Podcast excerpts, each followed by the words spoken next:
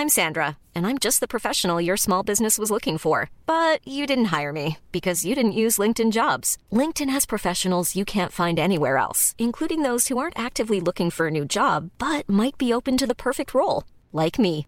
In a given month, over 70% of LinkedIn users don't visit other leading job sites. So if you're not looking on LinkedIn, you'll miss out on great candidates like Sandra. Start hiring professionals like a professional. Post your free job on linkedin.com/people today. Ready to pop the question? The jewelers at BlueNile.com have got sparkle down to a science with beautiful lab-grown diamonds worthy of your most brilliant moments. Their lab-grown diamonds are independently graded and guaranteed identical to natural diamonds, and they're ready to ship to your door. Go to BlueNile.com and use promo code LISTEN to get $50 off your purchase of $500 or more. That's code LISTEN at BlueNile.com for $50 off. BlueNile.com, code LISTEN.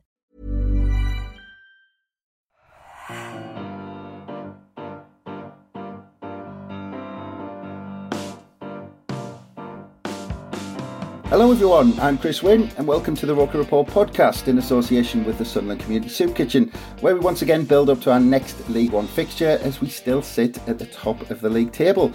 And ahead of our next fixture at Fleetwood Town for his second appearance on the Roker Report podcast, we are very pleased to be joined by the chairman of our next opponents, which is of course Andy Pelly. Welcome Andy. Thank you very much Chris. How are you keeping Andy? You okay? Really good, thank you Chris, yes. Yeah, good stuff. And it's been a while. The last time we caught up was almost a year ago, back in November 2020, which was, of course, in the middle of a strange season behind closed doors. And we talked in depth then about the financial kind of aspect, you know, that kind of damage that was being inflicted on the Football League clubs due to fans not being able to attend. And again, I've saw since that you're still kind of making comments about making football more sustainable. I mean, obviously, since we spoke, there's been a lot of discussion, but I mean, from my point of view, you're obviously more in the mix, but a lot of it seems like it's been brushed under the carpet since then. Is that how you see things, or are talks still ongoing? Well, I am disappointed that there was not more of a rescue package put forward from the government and the powers that be, perhaps the Premier League. I felt it was their duty to, perhaps their obligation to assist in their hour of need. The vast majority of the Premier League clubs have spent time with the EFL. And to have such a long, sustained period of time without supporters and without any form of revenue has really, really hurt. I think there's a misconception from many football supporters out there and probably from the general media that all is well and that football is back as it was. But that is not the case. And really all that's happened, and this is not just a Fleetwood issue, is debt has just been really kicked down the alley. And the vast majority of clubs have got obligations to HMRC. And it's been a very, very tough time. So HMRC has probably become the unofficial rescue package. And it's been a tough 12, 18 months. My job as Fleetwood chairman is to ensure that there remains a football club in this area. It brings a great deal of quality of life and pleasure to the local community, a great deal of pride when we do well. And I must do all I can to continue that at as high a level as I possibly can.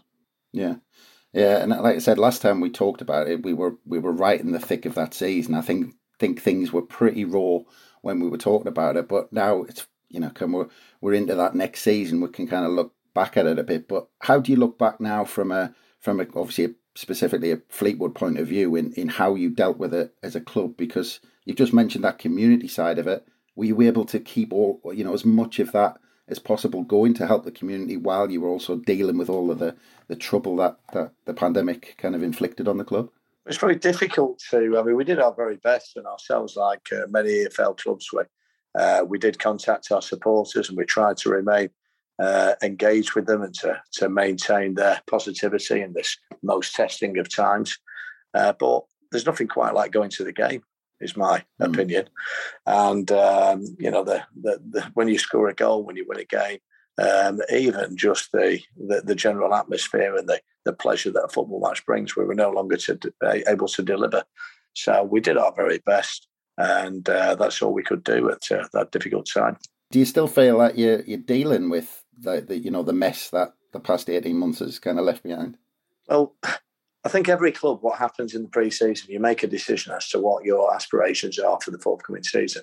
And my decision was that we're going to cut the wage bill. We backed the previous manager significantly. We still have a healthy wage bill, but we went for promotion under Joey Barton. We brought in fairly big name players for a club the size of Fleetwood. And certainly in my opinion, we had a right go.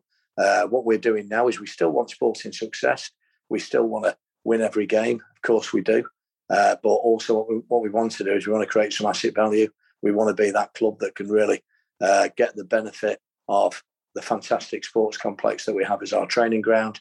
We believe it's a Premier League setup we have. We've got 13 pitches and you name it, we've got it.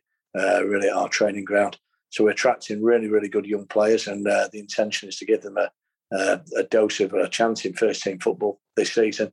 And we do believe that they're good enough to still obtain the sporting success that we long for. So really how I'm looking to measure success this season, win as many games as we can. We want to finish top half, top 10. It's my belief that there will be probably 6 or 7 clubs that you can name right now that will be at the very top of the division, and probably a mini league at 12 clubs below that. And if we can feature at the top of that 12 clubs, then I think we'll have done quite well. Yeah. And you mentioned the training ground there. I was reading kind of, off the pitch, you've just opened a large facility, that can host around 400 people in an outdoor settings, dining facilities. I read that you're going for a Category 2 class academy at the club. So it seems like, you've gone in a slightly, obviously a certain direction on the pitch, but off the pitch, it seems like things are really progressing still. Very much so, Chris, yeah. We I think in business, you always have to make a decision as to what your business model is going to be. And we're probably best described as a disruptor at this level of football. We're a very, very small town. We've got a population of circa 25,000 people. And we clearly do punch above our weight by going toe-to-toe with clubs like Sunderland and Ipswich and Sheffield Wednesday.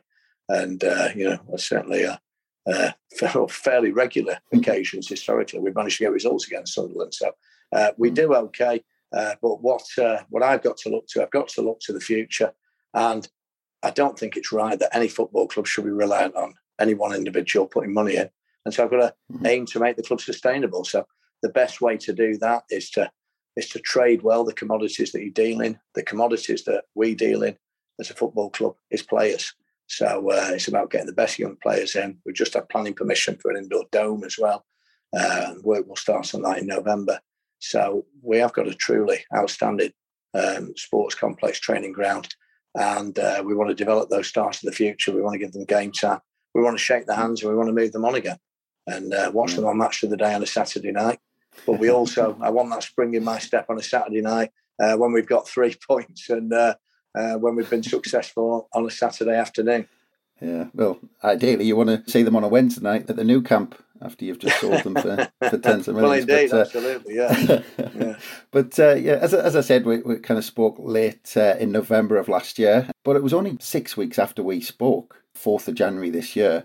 It was after a run of one win in 8 games, which actually started with the fixture that we were previewing when we last spoke, which ended 1-1. You parted ways with Joey Barton as manager, who's obviously one of favourite of Sunderland fans, of course. But listening back to when we spoke, you were talking about, you'd known him for a long time before he came manager, when he came to the club and he was training with the club, and, you went over to visit with him in France and things like that. And kind of considering you just lost out on the playoffs, and at the time, Fleetwood were on the same points as Sunderland at the time, actually sitting 3 points outside the playoffs. That must have been a really kind of tough call to make, on a personal level and kind of professional level as well. It was really tough. I've got a lot of time for Joey as a person, and I backed him significantly for a club the size of Fleetwood. But he was there for 2.5 years. He was with us for 2.5 years. When I look back, his tenure was a success. Not many rookie managers get 2.5 years. He got us to the playoffs, and we did pretty damn well. We really did. He gave a lot of youngsters their debuts, but I felt we'd lost our way. I felt that it was no longer a happy camp, and if it's not a happy camp, then I don't believe you're going to get the results that you need. And as owner, you have to make those big calls sometimes, and that's that's part and parcel of the role that I have. I believe that if I can put my hand on my heart and I can look at myself in the mirror, and if I can say, I might not always get these decisions right, but I'll always do them, do what I consider to be for the very best of the football club. That's all I can do. And I've no regrets. I think it was the right thing to do with hindsight. We brought in another big favourite at Sunderland, Simon Grayson. I've got to say it's working out really well. Simon's got a much smaller wage bill at his disposal. He gets the business model. He understands that we want to win games, but we also want to give some of the younger players a chance. We want to develop some asset value. And after a tricky start, some tough fixtures, we're turning a corner. Yeah, and I mean, just going back to obviously when you made that kind of huge decision, you know, I mean, well, speaking from Sunderland fans' point of view, there's been many times over the years where we've changed managers like, you know, pair of trousers, because it's been an unhappy camp. But I mean, on the day, the statement that you put out, you said how grateful you were, as you've just said, to Joey Barton. And Joey Barton, in his statement with the LMA, talked very highly of Fleetwood and you as well, you know, in terms of giving him that opportunity with that initial statement that he put out. Were you kind of slightly disappointed that it seemed like every time he spoke after that point, he seemed to hint that there was an issue here or something wrong there? Or do you accept that's just part of the media game that seems to be played in these instances? I think you should always leave somewhere with an elegant exit if it's at all possible.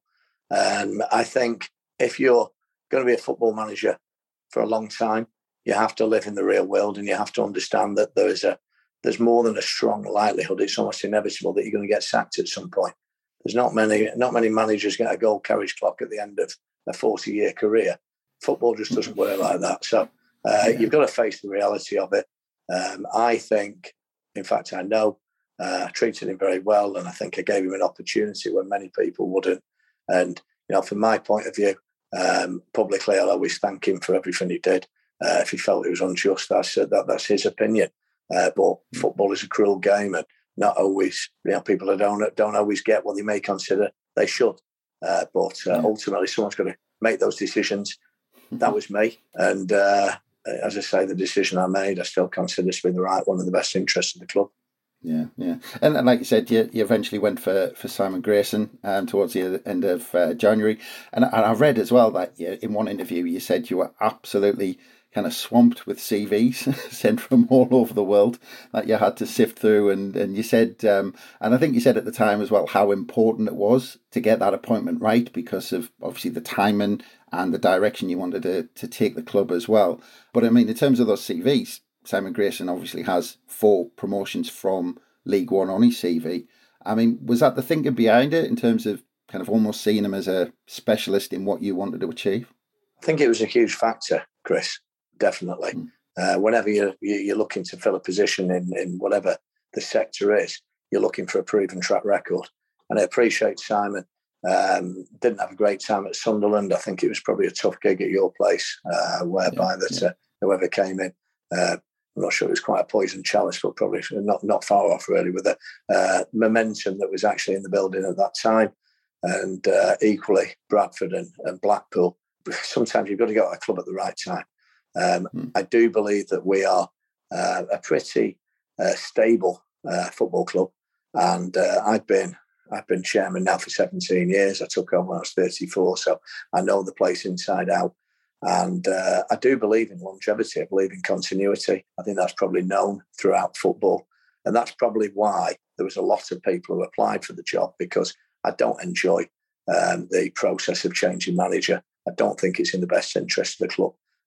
Very often it's only if things are really on a downward spiral and you cannot resolve it, and you think you cannot sit down and talk it through and find some common ground that you have to go through it. So I think managers, they look for facilities, they look for, is there enormous pressure and expectancy? There probably isn't at Fleetwood, because we punch above our weight, and it's not one of those clubs whereby you must get promoted, and if you are unsuccessful for 3 months, then you're not going to see Christmas. If you can manage up as well as manage down, if you can win games, and really win games that perhaps people wouldn't expect us to win, and there's every chance you're going to get a couple of years at least. Yeah, and we said, you know, you took those kind of 4 weeks to really kind of try and get that right appointment. I mean, by that time, you know, for probably multiple reasons, you kind of slipped down to 14th by the time Simon Grayson came in, and then you finished the season in 15th, which was the lowest league position since 2016.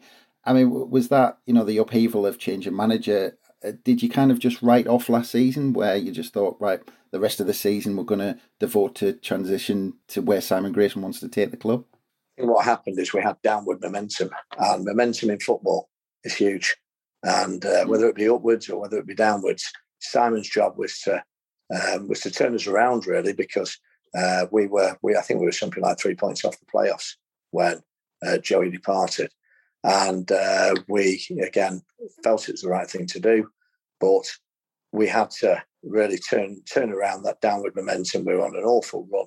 Simon steadied the ship. And we got a few loan players in. We brought a few youngsters into the first team. And that's what it was about. It was about maintaining the divisional status. It was about building again for this year. We also lost what I consider to be two of the best forwards in the league. We lost Chad Evans and Paddy Madden prior to Simon coming in. And that was pretty much a hammer blow, because your forwards, I do believe, very often will turn a loss into a draw or a draw into a win. So that didn't make Simon's job any easier when he actually came in. Yeah, I mean, and I want to talk about the transfer business that you got done in the summer in a second, but it seemed like a really, well, from an outsider like myself, it seemed like a really strange transfer window. I mean, do you think clubs were really wary of jumping in this summer with kind of uncertainty on what would happen over the months ahead? I mean, did that make things difficult? I think what we were looking for more than ever is we were looking for players that... We're going to play 35, 40 games. We're looking for value for money. We're looking for players who wanted to join us really for the right reasons, not just because it was their last payday. You do, of course, need a couple of more senior players.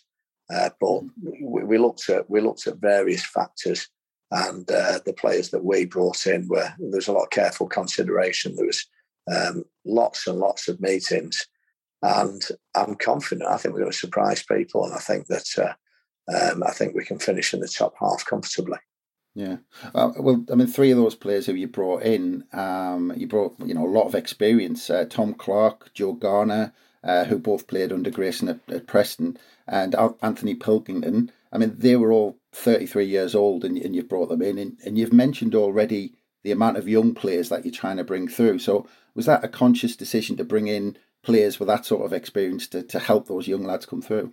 Well, very much so, yeah. The team is predominantly young, apart from those three players. I mean, I say it's young, but I mean, we have players who are 23, 24 years old who've played an awful lot of football, and your Callum Cance and Jordan Rossiter. Mm-hmm. Players like that, Alex Cairns, for example, sake, our goalkeeper, I think it's about 26, 27, good 200 games behind him. So they are the outliers in the squad. But we do have, I think, that nice blend. We've got a couple of, we've got three or four, in fact, really quite raw development players who've come through from the academy who are lighting us up recently. They're doing really, really well. And it feels like we've got a good mix. Yeah, and another part of the market as well I'm quite kind of interested in is the loan market. And I noticed you've brought two players in from Premier League under-23 squads. You've also brought in, I saw Callum Johnson from Portsmouth, who looked like it was essentially brought in to replace another new signing, Brad Halliday, who unfortunately ruled out for the majority of this season. But I think most clubs have tried to fill their matchday quota of the five loan players on the books. Is that something you tried to avoid with, you know, kind of January in mind, or was it just kind of availability of the targets that was preventing you from doing that? Well, historically, we've always took our five loan players. And we've always really made a decision that we want to ensure that they are players that we think are better than the players that we've already got in the building, because we do not want to bring blockers in. We don't want to go and just develop other people's players and to ignore the talent that we have within the football club. And we've done that quite successfully historically. I mean, when I cast my mind back to the season that we got into the playoffs, the players that we brought in were really, really good players, in my opinion. This season, what we've done is we didn't want to bring in players for the sake of it. So we've only brought in players that we think will make a difference over the squad, over the course of the season, into the squad. And subsequently, we've still got space for another couple come January, should we require them. One of the reasons I asked, I'm always quite interested because every club seems to have a different idea on that loan market, and for the first time, Sunderland have filled that quota. So it's always interesting to hear, you know, people's views on that loan market. But yeah, I mean, looking at the players who've left the club, it looks on paper when I was looking at the list of players who've left that actually, as you said earlier on as well, you've been able to trim the numbers of the squad down. I counted 9 who've left on free transfers. I mean, there might be more that I've missed. But I mean, the main departure looked to be Wes Burns, who'd been a big part of the side for the last 4 years. Was that a disappointment that he left to join Ipswich? I think Wes had been really good for us, and I think we'd been really good for Wes. But I think things do run their course after a period of time. And Wes has family who are down south. We got offered a reasonable fee, and we accepted that fee. And so, again, it comes back to acting in the best interest of the football club. And we also have got a player who plays in that position who we think is really, really exciting. And he's done really well so far this season. Unfortunately, he was injured at the weekend, and hopefully maybe back on Saturday. Well, that was also a factor. Yeah, and it always seems in the modern day that it's always an undisclosed fee. That's a modern part of football, but there you go. So I mean, overall, are you kind of pleased with the business you've done in the summer, and do you think you're better equipped for this season than you were for last season? Pleased because the uncertainty of the post-pandemic, or hopefully it's post-pandemic world, means that we have to. For me, the right thing to do was to trim the squad. I mean, again, I look at the League One table this year, and I look at you guys, I look at Ipswich, Sheffield Wednesday, Charlton, Portsmouth, Rotherham. There's some really, really big clubs in the division this season. There really is. And I think it's going to be hard for us to really compete right up there, numbers-wise anyway. It would be almost reckless of me to throw in the kind of money that I believe we would need to get right up there challenging for what's an automatic promotion. I think we can be that disruptor who can surprise people. If we can get that positive momentum, then I think we can get into the top 10, and who knows, maybe even into the playoffs. But it's important for us this year that we do give younger players a chance, that we create asset value, but we also must win football games because that's what it's all about. Obviously, going into this season, this is your 8th season in League One. You've lost out in the playoffs twice in that time, but like I said, last season was the lowest bar that season in 2016. I mean, on the face of it, you've kind of already mentioned that kind of second group, but maybe with the fans as well, if you take that into account, what is the expectation now for Fleetwood Town? Would you say you're in a big period of transition where you're coming out of those kind of pushes for the top 6, and you're trying to do that in a different way? I think the expectation is that we can finish mid-table and to hopefully in the top half. I think the fans would share my expectations, certainly the realistic ones. And you have to be realistic because the best players will go to the biggest clubs with the biggest crowds and, of course, the best wages. And so it's always going to be an uphill struggle in that respect. You look at any league in any pyramid, really, and it tends to be that the players will go to the clubs that are paying the most wages. And I always think as an owner, there's a league table which is published, which is, I think it's confidential, but it actually goes out to each and every club, and it tells you where you sit within the league with your budget that you've submitted to the EFL. And so let's say, for example, we're 12th. If we can finish any higher than 12th, then I think that's success. If we're 6th and on the budget and we're finishing 18th, then I'm not very happy. So you have to try and overachieve where you line that budget league table. Yeah, and you can probably see where the disappointment was coming from Sunderland fans over the last few years, but that's a different kettle of fish, that one. But looking at this season again, you lost the first 4 games of the season, and there was a defeat at Stoke in the League Cup, but the 3 League One fixtures that ended in defeat: Portsmouth at home, followed by Lincoln and Sheffield Wednesday away. I mean, that's a tough set of fixtures to start with on paper. They were all close defeats, all by a single goal. Did you deserve more out of those first three games? I think we seem to master the art of narrow defeats, which is not a good art to master. I mean, Portsmouth fans, by their own admission, knew they got away with a robbery. We had lots and lots of chances. We didn't take them, particularly in the first half, and they got a goal pretty much on the break. We couldn't score. Stoke away is very, very hard. Went down 2-1 there. Lincoln, we conceded a penalty in the last few minutes, probably 88th minute. Lost 2-1. And Sheffield Wednesday, 1-0 away at Sheffield Wednesday. There's no disgrace there. You know, we were playing 15, 16 years ago, 5 leagues below the Football League. So to go down by one goal at Hillsborough's is not bad. Yeah. But again, we were starting to get that downward momentum. And though we have an exciting crop of young players, my concern, the manager's concern was, are they going to start to doubt themselves? Are they going to start to just to lose that confidence that is required to win football games? But we went on, we beat Cheltenham, which was a really, really important result to get points on the board. A tricky fixture away at Plymouth. We drew 1-1, which was it's a really good point, I think. I mean, Plymouth beat Sheffield Wednesday in the weekend, comfortably 3-0. And great result on Saturday, winning 4-2 away at Rotherham. And we showed real character there, because we had a harsh penalty against us right on the blow of half-time. And many Fleetwood teams in the past would have felt sorry for themselves there and probably would have lost the game. But thankfully, we rolled our sleeves up, we kept believing in ourselves, and we were really good value for an excellent result. Yeah, I mean, just looking at the loss, win, draw, you know, it's been a season of two halves already. But I mean, was there an improvement in performance that ran in parallel with the results, or did you just start getting a bit of a kind of rub of the green? Well, bizarrely, I think the first game we won, which was against Cheltenham, was probably our worst performance in the season. You know, it's just sometimes you do get the rub of the green, and that's definitely what happened. And we got 3 points on the board, and the world's a better place, and we're bouncing into the next game, and we're pretty upbeat right now. Yeah, I was going to say, you're unbeaten in 4, including the Papa John's Trophy against Leicester under 20 threes. But considering the run you're on, combined with the fact that you're at home this weekend, is it a case of, you know, just kind of you fancy yourself against anyone at the moment?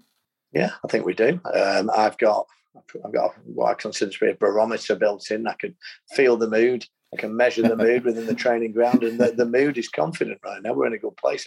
Big smiles on the face and buoyant. So you know, we'll have a good go. We know how good Sunderland are. They're not top of the league for no reason, and it's something that we're really, really looking forward to. And I mean, for the travelling Sunderland fans, what type of game should we be expecting from this Fleetwood side? Because as you've mentioned, we've had some pretty tough games, pretty rough games. But you know, in the last couple of seasons, you know, Fleetwood have always been kind of in our faces, on the front foot, pressing from the off. Is this a different Fleetwood side that we're going to face on Saturday? I think it is slightly different, but it's very, very hard working. It's maybe not quite as Joey Barton as you described. But we've got pace, we've got skill up front, we've got really, really good midfielders, and we don't concede many. I think we'll give anybody in this division a really good game, and I think we've proved that so far throughout the campaign. Yeah, I don't think there'll be half as much shouting from Sunderland fans to the Fleetwood bench this weekend. That's for sure. Yeah, we can assure that. But yeah, I was again looking at your games, and I noticed the goals have been seemingly kind of spread out across the Fleetwood squad so far. So who should we be wary of on Saturday? Who's going to be the danger men for Fleetwood? Probably recently Callum Morton has been excellent. I don't know how much you know about Callum Morton. He's on loan from West Brom. He was at Northampton a couple of years ago on loan. Did really, really well in the playoffs, and he was one of the main reasons for their promotion. Went to Lincoln last year, got injured. But he's a real player, Callum. He's very, very mobile, real goal threat. I think he's got 4 in the last 2, so he's in a good vein of form. And again, our midfield is very strong. I think Callum Cance, Jordan Rossiter, Jay Metetti. We've got an array of talent in midfield. We're a solid, hard-working team. Yeah, and obviously, you know, kind of big game, and I think the last couple of seasons, well, not last season, obviously, but it's always a good trip to Fleetwood. And I was looking at the ticketing on the Sunderland website, and from a Sunderland point of view, the game's a sellout. And I imagine it was great to get back against Portsmouth at the beginning of August, but it's games like Saturday that, you know, it's exactly what we were missing out on last season, and it's kind of great to be back and watching games like this. Well, first of all, what I would say is I really, really wish there was more of your guys coming, because the revenue's gratefully received, but equally we want to see a football stadium with as much atmosphere as we possibly can. But our ground is not big. I'm sure, you know, everybody who's been will be aware of that. We're very, very landlocked, and we can only make the best of the facilities that we've got. But I share your comments entirely. It's just so good to see fans back in stadiums. It was an awful, awful year. I mean, I was fortunate enough to go to games, but it just wasn't the same. It was almost boring. When you scored, it didn't feel the same excitement as it normally does. And just have the colour and the noise, the supporters back in. It's appreciated more than ever now. Yeah, and it was typical Sunderland to go all the way to Wembley and then win there without any fans there. It was typical Sunderland. But second home. Yeah, and I'm sure, actually, I was going to say as well, with Sunderland fans, I'm sure there'll be, as Sunderland fans do, there'll be plenty going without a ticket. So I'm sure the local pubs in and around the ground will be doing a fair trade during the game as well. But on Saturday as well, I mean, I'm not 100% sure if Kyril Lewis Dreyfus is going to be there for the game. You made the trip north just after the takeover went through back in February. So have you already had a chance to meet and catch up with our new owner? I've met him over Teams, and I've got to say I was really, really impressed. He was a charming, intelligent guy, he really was. I think he's involved in Sunderland for really, really for the right reasons, and I think he's an incredible owner and the very best that Sunderland could have hoped for. I think Sunderland are very, very lucky as a club to have somebody like that as the owner. Yeah, it was. I'm partly interested because I can't imagine there's not many 23-year-olds around the table when the EFL owners get started. No, well, absolutely. I was 34 when I took over, and I thought that was pretty good. But 23 is ridiculously young. So every credit. Yeah. One thing he's dealing with, actually, which I'm looking to kind of pick your brains on a little bit, he's dealing with at Sunderland, and it's a big talking point up here. And actually, I read earlier on that it's a big talking point at Manchester City. Sunderland have made a recent decision to go completely cashless in and around the ground. And they've made a decision to only provide tickets online rather than physical tickets from the ticket office. And there's been a lot of stories causing issues with those who don't have access to purchase tickets or still want to use cash. You know, there's a lot of kind of elderly people who just want to maybe walk up to the club on a Saturday, buy a ticket and, you know, to just go straight into the ground. And some of them are almost saying, well, I'm kind of giving up on them because I can't do that anymore.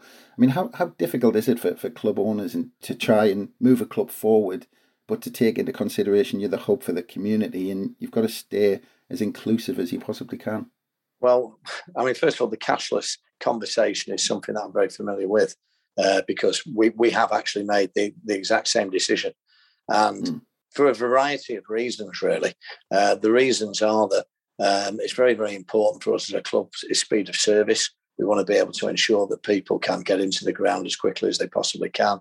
There's lots of problems that you can probably only relate to if you actually run a football club or work at a football club. I mean, the time spent with floats, and you'll get a call on a radio saying you're running out 50p's on one side of the ground and someone's got to run round with a bag, and then you're cashing up. And I mean, we've had two occasions whereby we've been broken into, whereby people have been attempting to steal the takings, and these have been serious professional burglaries with like angle grinders and circular saws breaking into safes, and they've done an awful lot of damage just trying to get the takings. And we do relate to the concerns. I think I can cast my mind back to there was a time whereby we used to let people walk up and pay cash on the turnstiles, and we had a similar uproar really when we stopped doing that. We said, look, you've got to buy a ticket now because we're now in the Football League. You can't just walk up with your £5 note or £10 note or whatever it is now and just get in. We had a little cash box behind the turnstiles and people running around with money everywhere. So I relate to it being a time of change, but I do think that, I do believe that virtually everybody has some form of bank card. And if they don't, they have a friend who can assist them with it. And hopefully we can get everybody conform to this, because I do think it's better, not just for the football club, I think it's better for the supporters, whereby, I mean, we have systems now, for example's sake, if people want a pint of beer at half-time, before they go out, before the game, they can just go and use a machine and they tap it with their card, they get a ticket out and a number, and the drinks are waiting for them when they come out. And it's embracing technology to try and enhance the supporter experience. Yeah, and I mean, I was just thinking there about you dealing with issues like this. I think this is your 18th year running the club, is that right? I think it is, yeah. I think it is. Are you still enjoying it? I mean, do things get any easier with experience?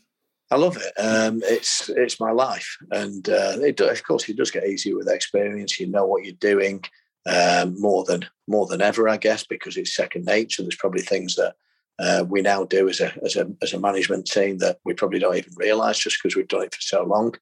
And I'm fortunate enough to have a really good team around me. And, you know, it's an overused phrase, but it's very true. You are only as good as the people that are around you. On a final note, I mean, last time we spoke, like I said, it was the best part of a year ago. You got me pretty excited about behind-the-scenes documentary, which you sent me the trailer for. And I watched a few times back then. It was scheduled, last time I saw it was scheduled for release this year. But what's the latest around that documentary? The latest is we've got 6 episodes ready to go, and it was due to be released on July the 21st. Unfortunately, there was some legal issues which have meant it's now been delayed, and it is scheduled now to be released in January. Very, very frustrating, because we've done a deal with a TV network. It's going out in over 200 countries. I think it's a fascinating watch. It's very gritty. It's very real. This is not a Disney movie like the Man City or the Spurs one. It's very similar to the Sunderland one, but perhaps a lot more dressing room access and a lot more access of the charming Mr. Barton as well.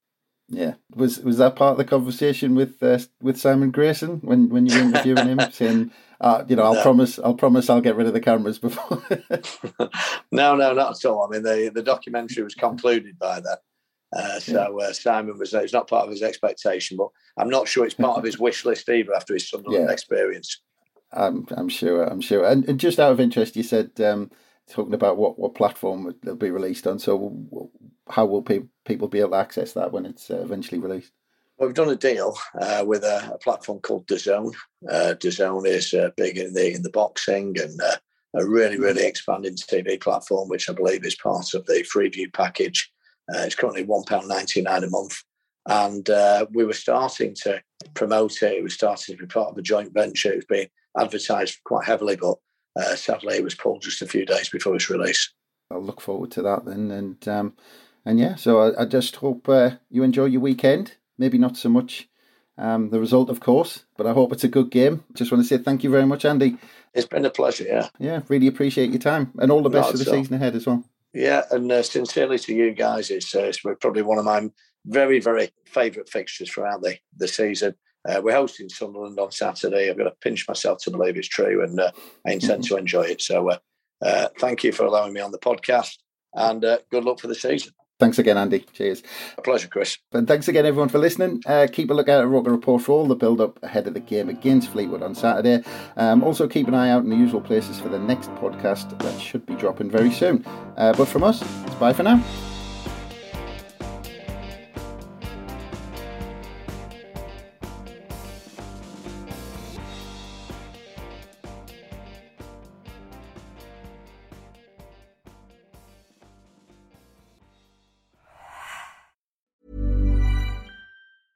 A lot can happen in the next 3 years. Like a chatbot may be your new best friend. But what won't change? Needing health insurance. United Healthcare Tri-Term Medical Plans are available for these changing times. Underwritten by Golden Rule Insurance Company, they offer budget-friendly, flexible coverage for people who are in between jobs or missed open enrollment. The plans last nearly 3 years in some states, with access to a nationwide network of doctors and hospitals. So for whatever tomorrow brings, United Healthcare Tri-Term Medical Plans may be for you. Learn more at uh1.com. When you make decisions for your company, you look for the no-brainers. If you have a lot of mailing to do, Stamps.com is the ultimate no-brainer. Use the Stamps.com mobile app to mail everything you need to keep your business running with up to 89% off USPS and UPS. Make the same no-brainer decision as over 1 million other businesses with Stamps.com. Use code PROGRAM for a special offer. That's Stamps.com, code PROGRAM.